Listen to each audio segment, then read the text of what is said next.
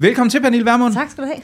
Og jeg mener naturligvis øh, velkommen både her til studiet, men også til partiet Liberal Alliance, fordi ja. når vi indspiller det her, det er den 8. februar, nu lidt ud på eftermiddagen, så er det knap en måned siden, at du erklærede, at efter din exit fra Ny Borgerlige, så meldte du dig ind i, uh, i Liberal Alliance. Ja. Og sådan til at starte med, så kunne jeg godt tænke mig at høre, hvordan er du egentlig blevet, hvordan er du blevet taget imod her i partiet?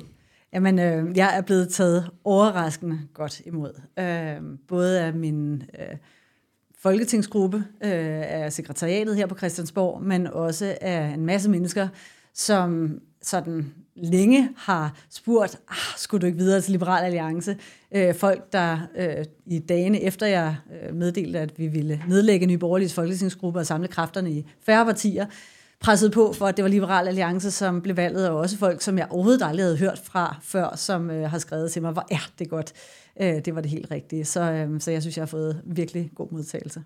Også reaktionerne på, på dit uh, skift der til Liberale Alliance kommer vi ind på, men uh, dermed vil jeg også lige sige velkommen til, øh, til seerne og til lytterne. Mit navn det er Mikkel Andersen, og jeg er foruden chefrådgiver her i Liberale Alliance, også journalist og kvævland, samt jeres vært for den her samtale med Pernille Vermund, der er nyeste medlem af Liberale Alliances folketingsgruppe og nyslået ældre ordfører.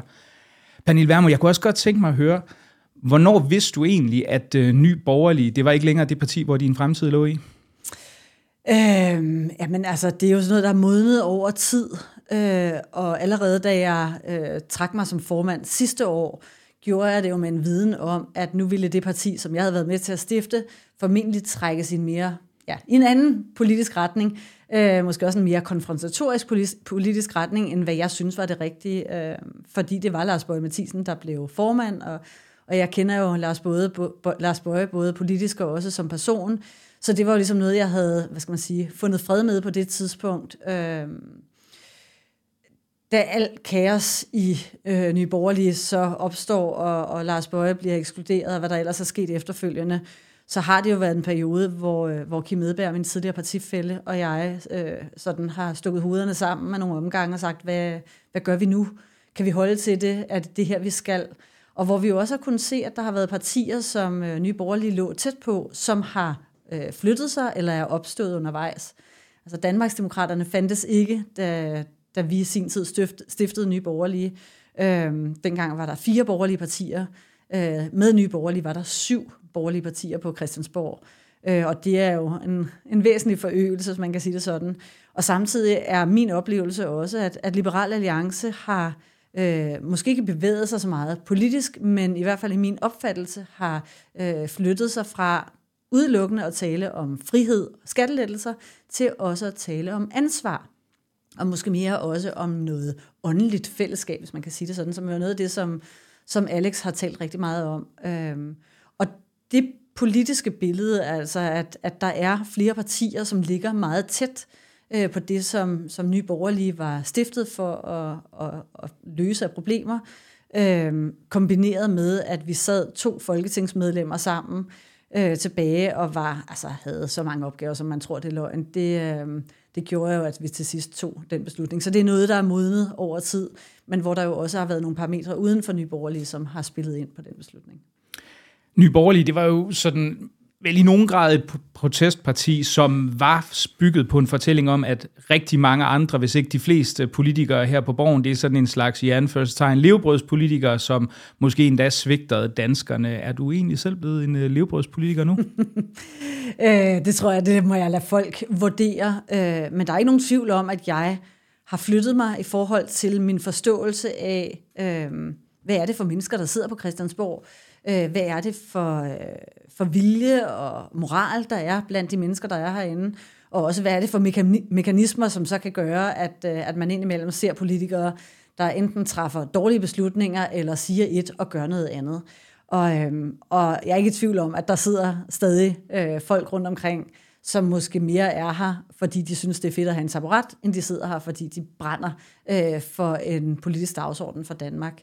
Når det er sagt, så, øh, så har jeg det også sådan, den, hvad skal man sige, den parlamentariske dygtighed, der er hos nogle af mine kolleger, den havde jeg ikke øjnene op for før. Altså, når man ser ind på Christiansborg udefra, så kan man godt sidde med en følelse af, at det er politikere, der sidder enormt langt fra virkeligheden, og træffer beslutninger om noget, som er øh, så virkelighedsfjernt, at, at man næsten ikke kan forstå det, når man sidder øh, som for mit vedkommende som selvstændig erhvervsdrivende. Og den følelse har jeg stadig. Altså jeg prøver stadig sådan at holde fast i, at, øh, at når der kommer enten lovforslag eller beslutningsforslag, hvor man tænker, er I idioter? Altså kan I ikke se, hvad det her vil gøre ved vores samfund? Øhm, eller kan I ikke se, hvor uendeligt ligegyldigt det er i forhold til de store, massive problemer, der er derude? Øh, så synes jeg, man skal råbe op om det og sige det højt. Øh, så, øhm, så om jeg er blevet levebrødspolitiker, det må folk afgøre, men, men jeg tror, jeg har fået et andet billede af, eller et andet øhm, et bedre indtryk af politikere, efter at være kommet på Christiansborg, end jeg havde før. Øh, og, og jeg tror også, det hænger sammen med, at, at, øh, at det faktisk er min oplevelse, at hvis man selv, da vi sad med meget få mandater i Nye Borgerlige, og jo blev udskammet som sådan et parti, som ingen ville være sammen med eller lege med. Øh, vi fik ret gode ting igennem, og kunne også, når vi forhandlede, øh, få noget, nogle indrømmelser fra de andre, på trods af, at de jo i princippet bare kunne sige, at vi gider slet ikke have med i forhandlingerne, eller have med i aftalen. Øh, så fik vi sat nogle aftryk. Og det gør man jo kun, hvis man møder nogle mennesker, som også er villige til at bøje sig mod en og sige, vi vil faktisk gerne have jer med. Og det, det synes jeg taler til, til andre politikers fordel, at de har været sådan over for os. Så større respekt for, for hvad skal man sige, det parlamentariske rugbrødsarbejde, end ja, du måske har haft tidligere? Ja, bestemt. Og også større respekt for, altså, øh, at, at der er der er som sagt selvfølgelig er der nogen, som, som måske er her mere for deres egen skyld, end de er her, øh, fordi de vidderligt brænder for nogle sager eller for Danmark. Øh, men, men sådan decideret onde mennesker eller dårlige mennesker, øh, dem er der altså virkelig, virkelig langt imellem. Og, øh, og selv den yderste venstrefløj, som jeg jo altså, ikke har ret meget til fælles med politisk, øh, der er der gode folk imellem, hvor jeg vil sige, at øh, jeg kan have det lige så godt, når jeg sætter mig og forhandler med dem, eller efterfølgende øh, sidder og får en øl, eller hvad man nu gør, øh, og have en, en god samtale med dem. Og der tror jeg også, at, at noget af det, jeg har bemærket i den periode, der er gået, er, at den, hvad skal man sige, den splid, der let kommer i samfundet, som vi i høj grad ser i USA, øh, som handler om, at man pludselig ikke kan omgås, fordi man politisk mener noget forskelligt, den tror jeg virkelig, vi har gavn af at prøve at få, få fjernet. Altså at vi vender tilbage til det, der var det klassiske danske, at vi kan være rygende uenige, men vi kan stadig drikke en øl sammen og diskutere det på ord og være i, i rum med hinanden. Og det synes jeg virkelig, man kan herinde på en anden måde, end, øh, end man oplever det, når man ser det udefra. Har kunne jeg måske lidt polemisk spørge, tænker du så i forhold til at puste til den splittelse, som man ja. ser i USA? Kunne du godt tænke nogle gange, at øh, man måske i Nye Borgerlige kom til at gøre det en ja. lille smule? Øh, ja, bestemt. Og, øh, og det er faktisk også noget af det, som jeg, da jeg trådte fra som formand for Nye Borgerlige sidste år, øh, brugte noget tid på at reflektere over, fordi jeg kunne mærke, at sådan en som som Mette Frederiksen i sin første regeringsperiode. Jeg synes, hun er blevet lidt mildere i den her regeringsperiode, måske også fordi der er andre, øh, der sidder med ved bordet, men i hendes første regeringsperiode var det jo meget en magtkoncentration omkring Mette Frederiksen, og noget af det, som jeg øh, som jeg reagerede på ved Mette Frederiksen, det var den der splid i befolkningen. Det var blandt andet under coronahåndteringen, øh, hvor, øh, hvor splittelsen blev helt øh, enorm. Og, øhm, og når man sådan ser det hos andre, så synes jeg jo også, det er naturligt, i hvert fald for mig, at reflektere over, har jeg selv gjort mig skyldig i noget af det? Og, og det kunne jeg mærke, da jeg trådte fra som formand og fik det hele lidt på afstand, at det havde jeg gjort mig skyldig i. Øh, og det var også derfor, jeg, jeg sagde, da jeg så øh, tilbød at komme tilbage som formand, efter Lars Bøge var blevet eks- ekskluderet, at, at hvis jeg skal øh, være der igen, jamen så skal der være plads til nuancerne. Øh, og jeg vil ikke spændes for en vogn, som handler om mere splid og mere konflikt. Selvfølgelig er politik øh, konflikter, fordi det er konflikter mellem forskellige holdninger. Øh, men det skal ikke være sådan, at vi ikke kan være i rum sammen, eller at vi øh, gør hinanden til monstre, fordi vi har andre holdninger. Øh, man er ikke nødvendigvis et ondt menneske eller et dårligt menneske, fordi man politisk mener noget andet. Man kan godt være et godt menneske og bare ikke have tænkt sig om, eller hænge fast i nogle ideologier, som man måske ikke sådan helt har sluppet fra, man var, var ung og, og socialist. Ude sådan i kommentarsporenes folkedyb, der kan man jo se reaktioner fra, fra nogle LA'er, som enten jubler eller forfærdes over din, øh, din indtræden i partiet, fordi de har en eller anden formodning om, at nu kommer der sådan nogle mere øh, ny borgerligagtige boller på suppen. Nogen kalder det nationalkonservativ eller sådan et eller andet. Er det, er det det, du er kommet ind i partiet for? Fordi nu skal det trækkes i en ny retning. Nej, det er det ikke. Og, øh, og jeg tror, at det er sådan lidt sjovt, fordi da jeg, da jeg var øh, var formand for Nye Borgerlige, der fik vi indimellem lavet nogle målinger på, hvordan ser danskerne på os. Øh, og noget af det, som, øh, som, som jeg blev udskammet for, som vi blev udskammet for, var at være ultraliberale. Øh, og det er jo sjovt at gå fra at være udskammet for at være ultraliberal, og så melde sig ind i et parti, der hedder Liberal Alliance og er liberalt, og så blive udskammet for at være nationalkonservativ. Øh, jeg har tidligere haft konflikter med sådan nationalkonservative debattører, hvis man kan sige det sådan, øh, hvor for eksempel spørgsmålet om øh, Ukraine og Rusland, altså forholdet til Putin, har været et spørgsmål, hvor jeg har stillet mig øh, på den klare, liberale, borgerlige side, øh, og er imod en, en, øh, ja, både invasionen af, af Ukraine og også Putins måde at, og, og, hvad skal man sige, at virke på. Øh, og jeg synes overhovedet ikke, der er nogen formidlende omstændigheder ved, ved den mand som, som leder. Og, og, og der kan jeg godt mærke, at, at øh, ja, folk, der kender mig, folk, der også folk herinde, øh, som ved, hvordan jeg er politisk, øh, er nok tættere på at forstå, at Liberale Alliance er det helt oplagte valg for mig. Øh, og det er ikke kommet bag på nogen af dem, hvorimod øh, folk, der måske er lidt mere fjerne, øh, kan sidde med en fornemmelse, som, som jo kan være helt berettiget, men øh, som jeg jo håber, at, øh, at den vil komme den til stamme, skamme. Jeg, jeg tror, der var en enkelt kommentator, som, som sagde, at øh, han forudsagde, at du enten vil melde dig ind i DF, Danmarksdemokraterne, Liberale Alliance eller de konservative, og så har man jo så man heller ikke godt sagt ind. alt for Nej, meget. Men det er jo meget sjovt, fordi der gik jo rygter om sidste sommer, at, øh, at nu skulle Liberal, nej, nu skulle Nye Borgerlige og DF øh, koble sammen som et parti. Og jeg kan huske, at jeg dengang tænkte, at, at det var det er meget fjernt for mig at forestille mig, at skulle være med i et parti som Dansk Folkeparti. Og det er ikke fordi, altså Dansk Folkeparti er jo også et parti i blå blok, og, øh, og der er jo masser af ting, vi kan blive enige om. Men for mig er en grundforudsætning for mit politiske virke, er, at jeg ønsker et samfund, der er borgerligt, som udvikler sig nedefra, hvor, hvor staten er til for borgerne, ikke omvendt. Og, øhm, og hele den her omfordelingstankegang, øh, øh, at man skal hive magt ind på Christiansborg og fordele nogle puljer ud, eller minimumsrettigheder, eller hvad der ellers er på venstrefløjen, er jo også noget af det, man har som sådan tankegods i Dansk Folkeparti, og som bare ligger meget, meget fjernt. Øh, og og, og det, det kan jeg huske, at der var, altså, der tænkte jeg, det må være, fordi der er en lille del af udlændingepolitikken, som man tænker, det her, det er, der er DF og Nye Borgerlige enige, og så glemmer man måske, at Nyborgerlige altid, og jeg altid har sagt, at dygtige og gode udlændinge, de er velkomne. Øh, det er de kriminelle, vi gerne vil af med. Og, og det, øh, det er jo selvfølgelig også et, et ansvar, jeg må påtage mig. Vi kommer til øh, både udlændinge og også lidt om konventioner i EU lige om et øjeblik, men inden da, så kunne jeg godt lige tænke mig at høre, hvordan er det egentlig at gå fra at være formanden, der bestemmer det hele, til nu at være sådan i anførselstegn menigt medlem af en uh, helt ny folketingsgruppe? Det er så rart. Øh, og jeg sidder helt og smiler, når du spørger mig, fordi jeg kan mærke indeni, at jeg er, som jeg sagde til min mand, da jeg kørte på arbejde, eller vi kørte på arbejde i morges, den der ondt i maven, jeg har gået rundt med, og en følelse af, og det har særligt været de sidste ja, halvandet år, altså det er helt væk. Og jeg er lettet, og jeg er glad for øh, både at være øh, blandt folk, som jeg øh, kan læne mig op af, og, øh, og, øh, og hvor jeg sådan sidder til gruppemøder og kan mærke, at det er enormt dygtige, øh, reflekterende mennesker, som jeg er på hold med, og et større hold.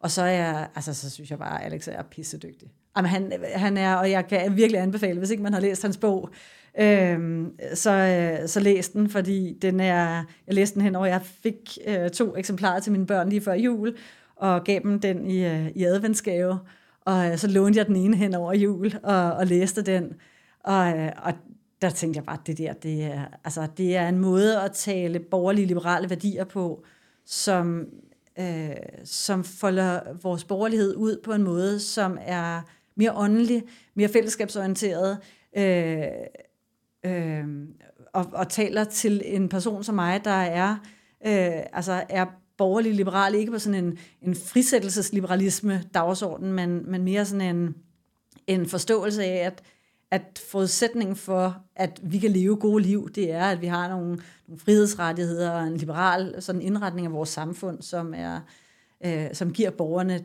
friheden til at, at udvikle vores natur ned, eller kultur nedefra, og passe på vores værdier nedefra osv., og ikke sådan en, ja, øh, en statsstyring. Så, så i forhold til at være backbencher, hvis man kan sige det sådan, eller bare et menigt medlem, så er det jo også en, den, en ret rar følelse at kunne stille mig bag en mand, som jeg bare synes er enestående dygtig, og som både er dygtig parlamentarisk og retorisk, men som også har øh, evnen til at reflektere lidt dybere over, hvad det vil sige at være borgerlig. Og det synes jeg virkelig, øh, vi har savnet i Danmark i ja, årtier. Alex Vandopslag, Vejen til Ansvar 2022 kan købes i alle velassorterede boghandlere, fordi vi er nemlig ikke Danmarks Radio, så vi må gerne lave product placement. Ja. Øh, I forhold til de politikforandringer, som der, eller de forskelle, der er i forhold til øh, mellem øh, Ny Borgerlige og så Liberal Alliance, der er måske det her øh, opgør med konventioner, som jo var et af de bærende sådan principper for Ny Borgerlige, kombineret med et ønske om en, øh, en eventuel afstemning om øh, det danske EU-medlemskab. E det er jo sådan nogle ting, der stikker ret voldsomt ud. I Liberal Alliance har man lige set øh, Henrik Dahl kommunikere ud, at jamen, nu er man altså et, naturligvis med kritisk forbehold, men fuldtonet EU-positivt parti. Det virker jo som et, et ret stort hop at gå til, uh, til, til, uh, til et parti med så anderledes holdninger i forhold til de områder. Det er det øh, i forhold til partiet, men jeg må sige, jeg har også, og særligt på det område, faktisk flyttet mig over årene. Øh, og, og det har jeg øh, nok primært, fordi virkeligheden har ændret sig. Øh, jeg synes stadig, der er meget at kritisere i forhold til EU, og, øh, og det er jeg glad for, at vi også synes i Liberal Alliance, at når EU vil lave, øh, blande sig i vores barselsforhold, øh, vil lave minimumlønninger osv., øh, så er det bestemt noget, jeg er imod, og det er vi Liberale Alliancer, det er jeg glad for.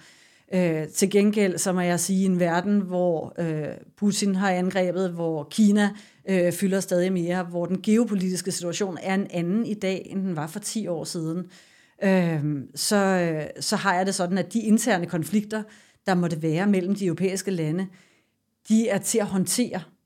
Øh, men det, det er ikke til at håndtere, hvis der er en splid i Europa, som gør, at vi ikke kan stå samlet over for øh, Rusland og over for Kina og i den geopolitiske situation, vi er i. Og jeg er faktisk også der, hvor jeg i dag ville ønske, at man kunne få Storbritannien tættere på, på Europa, tættere på EU. Øhm, fordi jeg jo føler et enormt værdifællesskab, både med amerikanerne og med britterne. Og jeg kan godt forstå, at man gerne ville ud af EU med de udfordringer, der var for britterne. Men øh, jeg håber virkelig, at man får lavet nogle aftaler med Storbritannien, som gør, at, at Storbritannien igen kan komme tættere på EU, både i forhold til, til en handelspolitik, men også i forhold til hele den, den sikkerhedspolitiske dagsorden. Vi snakkede sammen lidt, uh, lidt inden interviewet, og hvor vi også kom ind på det her med, hvordan du sådan ligesom er blevet identificeret med at være hende, der bare var imod muslimer og talte om muslimer, islam, integrationsproblemer hele tiden. Og jeg, jeg havde sådan en fornemmelse af, at der var sådan næsten sådan en lettelse forbundet med, at nu, nu kunne ja. du faktisk få lov til at, øh, at beskæftige dig med noget andet end, øh, ja. end, end kun det her emne. Jeg tænker, ja. før vi skal snakke ældreområdet, så, øh, så kan du måske svare på, om det er rigtigt observeret. Jamen det er det, og det er, i virkeligheden har det jo været en konflikt for mig i mange år. Øhm, fordi der er ikke nogen tvivl om, at udlændingepolitikken jo har fyldt enormt meget i Nye Borgerlige, og også var årsagen til, at vi stiftede Nye Borgerlige. Men det, der jo er sket over årene, det er, at, øh, at flere partier har rykket sig på den dagsorden. Øh, vi stiftede Nye Borgerlige, før Socialdemokratiet flyttede sig på det her, øh, da jeg første gang sagde, at vi skal have et nyt asylsystem, vi skal have et stop for spontan asyl. Øh, der stod Socialdemokratiet med altså, ja, nærmest hænderne op foran sig og sagde, hvad er hun for en størrelse, og hvad er det, der er kommet til Danmark? Øh, og så gik der jo ikke ret mange år, og så rykkede de sig selv.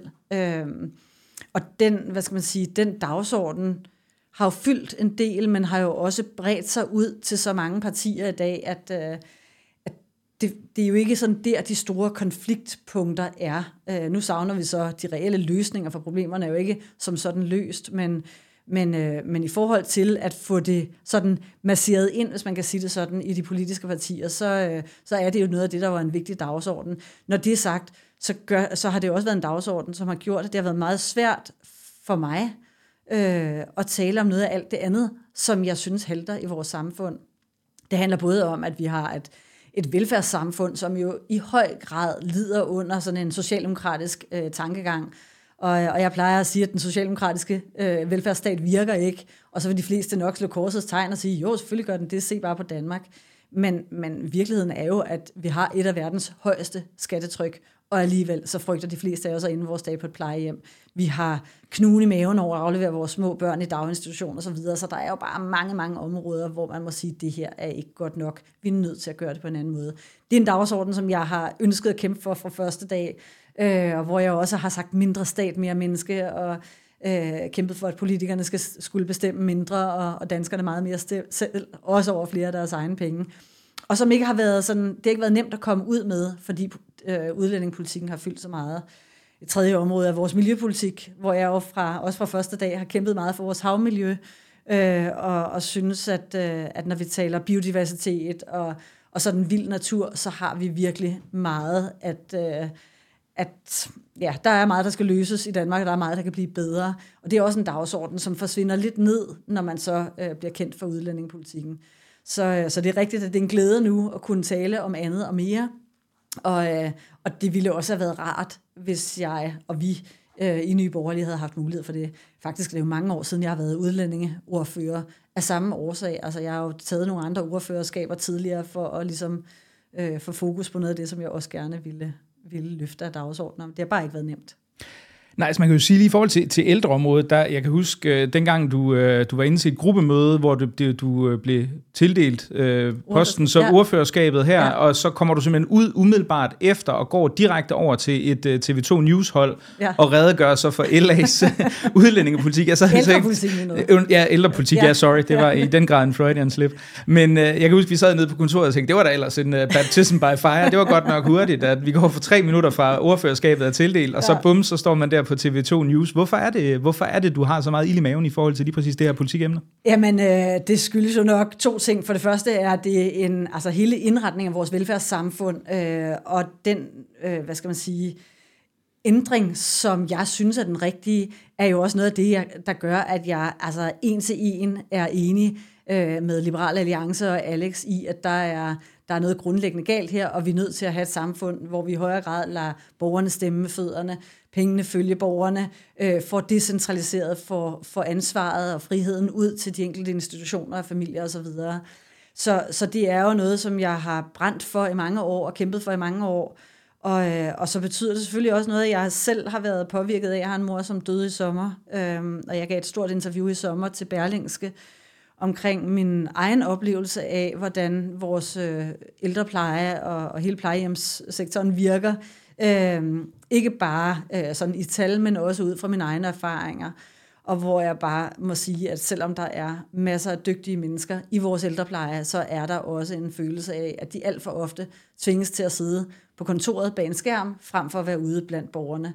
Øh, og, og den der følelse af magtesløshed over for det offentlige, følelsen af, at man ikke bare føler sig magtesløs, når man har pårørende forældre, som for mit vedkommende en mor, der bliver syg, og, og magtesløsheden over, at man ikke kan stille noget op over for det, men også magtesløsheden, når man mærker, at man kan ikke vælge det dårlige fra og noget godt til.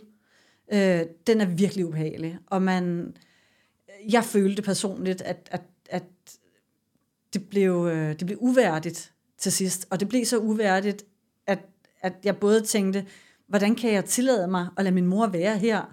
Og samtidig tænkte, hvad kan jeg gøre for at, altså, jeg, når man ikke kan øh, vælge noget andet til, eller man har, som for mit vedkommende, en, en mor, der er så syg, at hun ikke selv kan samtykke til at blive flyttet, så er man jo fastlåst i det tilbud, man har fået stillet til rådighed. Og, øh, og så må man leve med, at ens pårørende bliver behandlet, som de nu bliver behandlet igen. Der var masser af dygtige medarbejdere, men der var virkelig også nogle grælde øh, situationer, hvor ja, en periode bliver jeg ringet hjem og får at vide, at nu min mor ved at dø, og der er nok ikke mere end 24 timer til, til vi skal sige farvel til hende. Og, øhm, og jeg, er, jeg fører valgkamp til kommunalvalget på det tidspunkt, og skynder mig at vende bilen og køre tilbage og køre direkte på Hillerød, hvor hun er indlagt. Og det viser sig så, at det ikke er den sygdom, det er, min mor havde en, en sygdom, som hedder Huntington Korea, som er en, en arvelig sygdom. Det var ikke den, hun var ved at dø af. Det var simpelthen, fordi hun øh, for det første har fået svamp i munden. Det, at hun får svamp i munden, gør også, at hun får synkebesvær, og så får hun lungebetændelse. Så havde hun en urinvejsinfektion, og så havde hun et stort liggesår på ryggen. Og de fire ting var ikke blevet opdaget på plejehjemmet. De troede bare, at nu var hun ligesom ved at ånde ud, og hun havde ikke meget energi, og hun ville ikke spise osv. Og der kunne jeg godt mærke, da hun så kom på Hillerød, og hun blev udredt med fire forskellige sygdomme, og altså voldsomt liggesår, og, og en mund, der er helt ødelagt af svamp, øh, der tænker jeg, at det kan simpelthen ikke være rigtigt.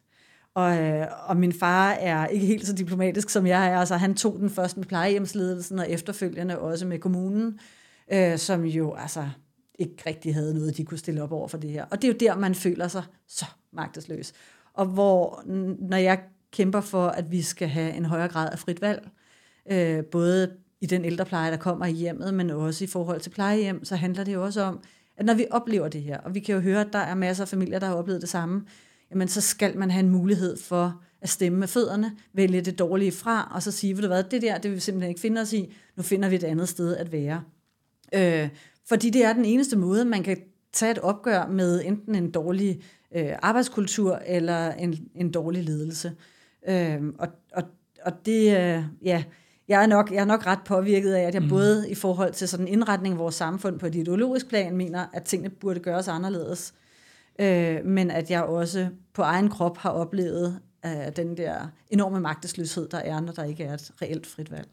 Men hvis jeg nu skulle være djævelens eller SVM-regeringens advokat, nu ja. vi jo men det var sammenfaldende størrelse, men ja. Øh, så vi har jo næsten spørge, men er det ikke det, man er i gang med nu? Altså, du er i gang med at kunne lave nogle initiativer i forhold til at kunne frisætte medarbejderne inden for forældresektoren. Man vil eksperimentere med, med friplejehjem under forskellige former, med langt mere lokalt selvstyre og forskellige andre ting det er vel den rigtige retning. Så hvad er det for nogle, nogle, nogle liberale svar, som du ser som, øh, som, som, som værende bedre end det, der allerede er introduceret? Jamen, der er ikke nogen tvivl om, at det, der er lagt frem fra regeringen, det er faktisk et skridt i den rigtige retning. Øhm, og det synes jeg, man skal anerkende. Når jeg øh, kaster mig hele hjertet ind i de her forhandlinger, og også mener, at det kan blive endnu bedre, så er det fordi noget af det, der ligger i regeringens udspil, øh, det er, at det, som de gerne vil, det siger de, det kan kommunerne gøre. Det kan man gøre som udbyder. Øh, de siger ikke skal.